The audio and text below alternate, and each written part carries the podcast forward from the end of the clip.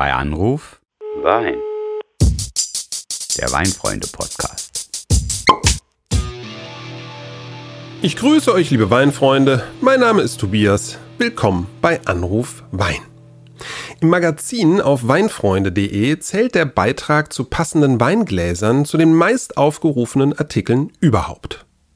Für Michael und mich also eine klare Angelegenheit, dass wir uns in der heutigen Podcast-Folge dieses durchsichtigen Themas annehmen. Braucht man wirklich für jede Rebsorte ein eigenes Glas? Tut es sogar ein Glas für alle Weine? Oder liegt die Wahrheit irgendwo dazwischen? In folgendem Telefonat versuchen wir, ganz ohne Glasbruch, Antworten zu liefern. Also, bleibt mal dran, ich rufe den mal an.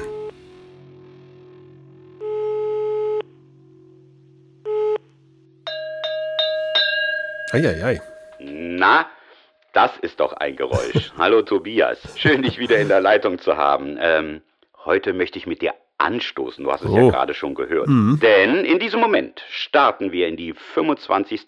bei Anruf Weinfolge und unsere ja, Markus wow. Schneider Folge, ja, der Besuch vor zwei Wochen, der hat so viel Aufrufe gelandet wie noch keine andere Folge zuvor. Ja. Von daher ist das für mich ein Grund, um anzustoßen. Ja, da antworte ich doch direkt mal. Denn, äh, deutlich anders. Ja, ja, ja, da sagen wir gleich noch was dazu. Ähm, ich freue mich natürlich auch total. Äh, deswegen das äh, Anstoßen sozusagen mit den Gläsern, das ist heute wirklich angebracht. Denn man muss ja sagen, wir feiern ja gewissermaßen unsere silberne Podcast-Hochzeit. Ja, und oh.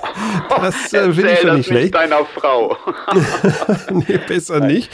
Äh, ich bin aber trotzdem, muss ich dir ganz ehrlich sagen, ja, ich bin trotzdem etwas geschockt, ähm, denn du hast ja anscheinend jetzt schon Rotwein im Glas, oder? Das habe ich, glaube ich, gerade genau gehört bei dem Klang deines Glases. Ich könnte jetzt sagen, der Albarino ist ausgegangen, aber tatsächlich ist es so, ich, ich bin da vorbeigegangen und da stand so ein bezaubernder, nahezu fürsorglich dreinblickender Tempranillo und dem war ich sofort verfallen. Kurzum, Ribera del Duero habe ich im Glas. Ja, ja, ja, jetzt lenkt man nicht ab und woran du so alles vorbeigehst, ist ja, ist ja irre. Aber ich will ja dein Rotweinvergnügen auch gar nicht verurteilen. Ne? Ich wollte lediglich sagen, dass man es eben hört, was für eine Art Weinglas du in den Händen hältst, aber vor allem auch, ob es gefüllt ist oder nicht, ja. Und da habe ich dich jetzt einfach Überführt. Überführt, oh Gott. Äh, heißt die Folge jetzt Tobias und die Detektive? Mein neues Format, interessant, aber mal im Ernst. Lass uns doch mal deine akustischen Schlussfolgerungen hören. Worauf ließ denn dieser wunderbar volle Ton meines Tempranillo veredelten Glases schließen? Ja, eigentlich äh, direkt auf mehrere Dinge. Ja, also das eine habe ich schon gesagt. Es ist voll, also zumindest gefüllt, ja. Und ähm, es verfügt auch über einen großen Bauch, ja. Ich will jetzt nicht sagen, wer noch, egal, ja. Und ähm, großen Bauch und großer Kelch sozusagen, weil man hat jetzt einfach gehört, das Glas bringt ordentlich Resonanz mit. Zudem bin ich mir sehr sicher, dass du auch ein Weinglas mit Stiel benutzt, ja, weil an dem hast du das mit Sicherheit festgehalten. Sonst hätte das gar nicht diesen schönen, nachhallenden und ja, zugegebenermaßen geradezu bezaubernden Klang gehabt. Ja, ja, und du denkst natürlich an mich bei dem Wort Bauch, ne? Bei Stiel hast du jetzt nicht dran gedacht. Aber nun denn, erstmal Respekt, Mr. Holmes, möchte ich sagen, ne? Eine Zusatzfrage hätte ich da allerdings noch. Ähm, handelt es sich bei meinem Glas um ein maschinengefertigtes oder um ein mundgeblasenes Glas? Ja, also das ist bei dir natürlich nicht äh, schwierig, Michael Watson sozusagen. Ja, das ist natürlich ein maschinengefertigtes. Erstens kenne ich deinen Haushalt, ja, hm. und äh, zweitens bist du ja, was die Tischkultur betrifft, etwas nachlässiger. Aber äh, nee, nee, aber im Ernst jetzt mal. Wir können ja mal den Vergleich machen. Schlag du vielleicht noch mal dein Glas kurz an, dann ähm, hören wir da noch mal ganz besonders aufmerksam zu. Ja, und jetzt schlage ich noch mal gegen mein Glas. Oh, wie Weihnachten. Ja, ja, ja, und da kann man halt eben schon feststellen, dein Glas ist zwar etwas voluminöser, aber eben auch etwas dickwandiger. Das klingt dann schon anders, ja. Mein Glas natürlich wenig überraschend, mundgeblasen, von höchster Qualität. Das äh, klingt dann doch wirklich feiner und der Klang ist auch insgesamt ja, höher, obwohl ich natürlich hier auch ein bisschen Weißwein im Glas habe. Ja, das sind dann schon richtige Kostbarkeiten. Die gehören auch nicht in die Spülmaschine und selbst beim Abtrocknen ist mir da schon der ein oder andere Stiel einfach abgeknackst.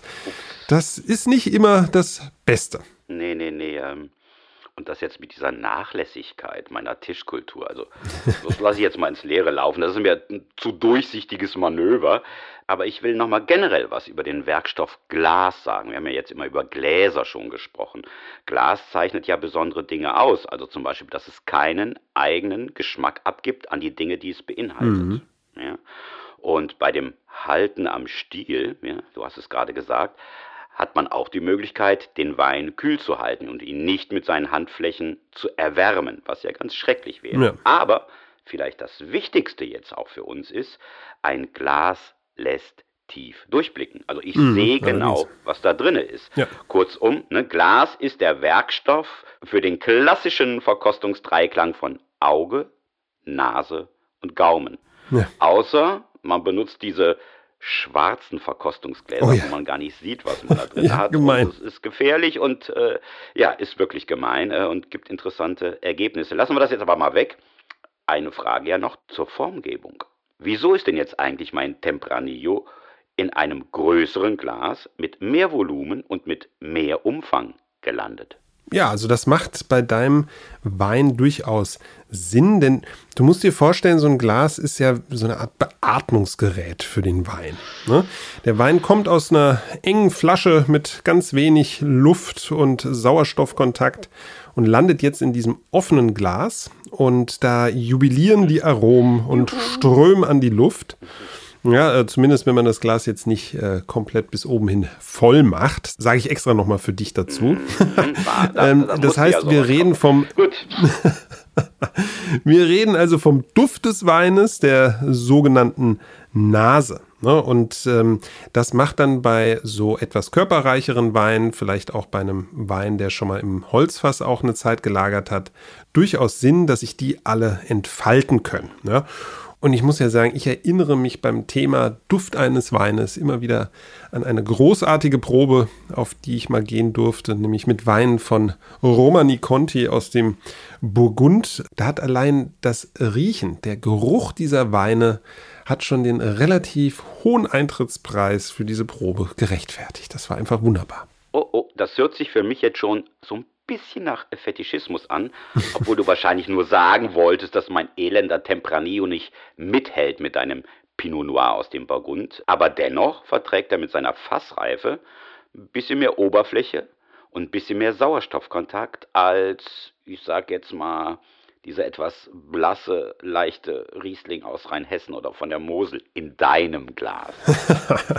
naja, also lass es mich jetzt mal so sagen, mein Riesling braucht eben weniger Glasvolumen, um sich in Topform zu zeigen. Ne? Also das ist einfach ein strafferer Wein mit eben auch nicht, sage ich mal, dem Hauptaugenmerk auf die Aromatik. Ne? Es geht ja bei Wein durchaus auch noch um andere Dinge.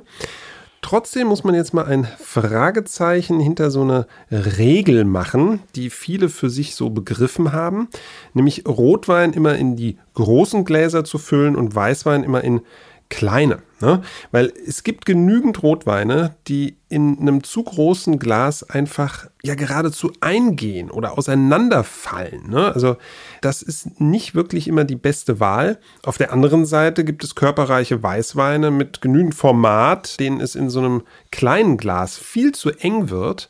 Und das finde ich ist ein sehr, sehr wichtiges Learning, dass man so dieses althergebrachte ja durchaus mal in Frage stellt und experimentiert, was vielleicht eine bessere Lösung sein könnte. Ja, das finde ich gut. Also althergebrachtes mal in Frage zu stellen. Und wir lernen ja, es ist ein bisschen differenzierter. Also es reicht jetzt nicht zu sagen, der Typ entscheidet. Ne? Michael tut sich die Weine grundsätzlich immer in größere Gläser. Nein. Jetzt kannst du den Witz wenigstens nicht erzählen. So, äh, also es hat nichts mit der Farbe zu tun. Rotwein, Weißwein entscheidet nicht alleine. Es hat was mit der Rebsorte zu tun, haben wir gehört. Mhm. Was mit dem Alter des Weines und natürlich vor allen Dingen mit dem Weinstil. Erst dann kann man sagen, was ist jetzt das richtige Glas eigentlich für meinen Wein. In diesem Zusammenhang, was hältst du denn jetzt eigentlich von Weingläsern, die speziell für eine einzelne Rebsorte gestaltet worden sind, mhm. also ein spezielles Burgunder- oder Rieslingglas? Ist es wirklich so, dass die es schaffen, die speziellen Aromen der Rebsorte besser einzufangen und in die Nase und dann auch auf die Zunge zu transportieren? Also zählen überhaupt solche Exemplare zur Tischkultur des Hauses Weinlakai? Ja, also so ein paar dieser Spezialgläser habe ich schon und ähm, das mag dann auch durchaus die ultimative Wahl sein, weil eben das Glas genau auf eine Rebsorte zugeschnitten ist und dann auch der Wein genau an der richtigen Stelle auf der Zunge landet und so weiter. Aber ganz ehrlich, das ist mir meistens zu kompliziert mhm. und dann letztlich auch nicht lohnenswert genug und natürlich auch teuer, ja. Mhm. Also so für den Alltag, nee, ist das aus meiner Sicht nichts, ne? Ähm, aber ich sag mal so, ich will mich da eigentlich gar nicht zu sehr gegen aussprechen, denn äh, du weißt ja, ich habe ja bald Geburtstag, ne? Und da du ja auch sonst so der Kulturfuzzi von uns beiden bist, ähm, kannst du gerne meiner Tischkultur ein bisschen auf die Sprünge helfen. Ja, mache ich doch gerne. Daher weht der Wind. Also, ähm, ja, da mache ich mich mal schlau. Gibt ja sicherlich auch ganz speziell jetzt auf äh, Primitivo zugeschnittene oh. Gläser. Oh. Nee, nee, nee, okay, nee, da, okay, nee. Nee, ach, dann, dann lass mal. Dir fällt bestimmt auch was anderes ein. Gute Flasche Wein. Wenn es kein Albarino ist, tut's da auch. Nee, aber ähm, nochmal, um das auf den Punkt zu bringen vielleicht. Ich persönlich bevorzuge wirklich für den alltäglichen Weingenuss sogenannte Universalgläser. Ne? Das sind eben Gläser, die passen gut zu Weißwein, gut auch zu Rotwein. Und da muss man sich gar nicht mehr den Vorwurf anhören, die können irgendwie dem einen keine perfekte Heimat bieten und dem anderen auch nicht. Und es ist immer so ein ewiger Kompromiss. Nee, da gibt es mittlerweile wirklich sehr, sehr gut gemachte Universalgläser, die dann auch maschinengefertigt sind, ähm, trotzdem relativ dünn. Man kann die gut in die Spülmaschine stellen. Und äh, ja, damit kommt man eigentlich fast bei allen Weinen ordentlich zurecht. Es sei denn, es gibt dann wirklich mal was ganz Besonderes. Und ja, dafür dann nochmal so bessere Gläser im Schrank zu haben, also auch mundgeblasene, etwas teurere Gläser. Das kann man sich auf jeden Fall überlegen. Aber aus meiner Sicht muss man es da auf keinen Fall übertreiben. Ja, das mit dem Universalglas finde ich jetzt gut. Das, das gefällt mir. Das macht es eigentlich ja erstmal sehr unkompliziert und lässt dann eben noch Luft nach oben mit den Spezialgläsern. Ne? Aber wann hat man auch schon mal so einen besonderen Tropfen? Und nur bei solchen besonderen Weinen macht das auch, glaube ich, Sinn. Aber ich muss jetzt noch mal ganz strikt nach Protokoll vorgehen und fragen, wir wollen es etwas genauer wissen, wie viel Weingläser findest du denn jetzt in einem perfekten Haushalt eines von Tischkultur und Weinliebe durchdrungenen Zeitgenossen oder Zeitgenossin? Also wie viel Unterschied braucht es dann dennoch. Ja, also ich glaube, die herkömmliche Empfehlung zählt dann an der Stelle fünf Gläser auf, ne? zumindest wenn man jetzt sich nicht komplett auf das Universalglas einschießt. Also das heißt je zwei für Weiß- und Rotweine sowie ein fünftes für Schaumwein. Ja, und äh, ja, eigentlich zwei Varianten je Weinfarbe, um genau meinen Vorbehalt von eben aufzulösen. Also eines für leichtere, filigranere Rot- und Weißweine und ein zweites für Weine, die mit mehr Struktur auftrumpfen. Ne? Und damit ist dann auch wirklich gut und mehr braucht es dann nicht.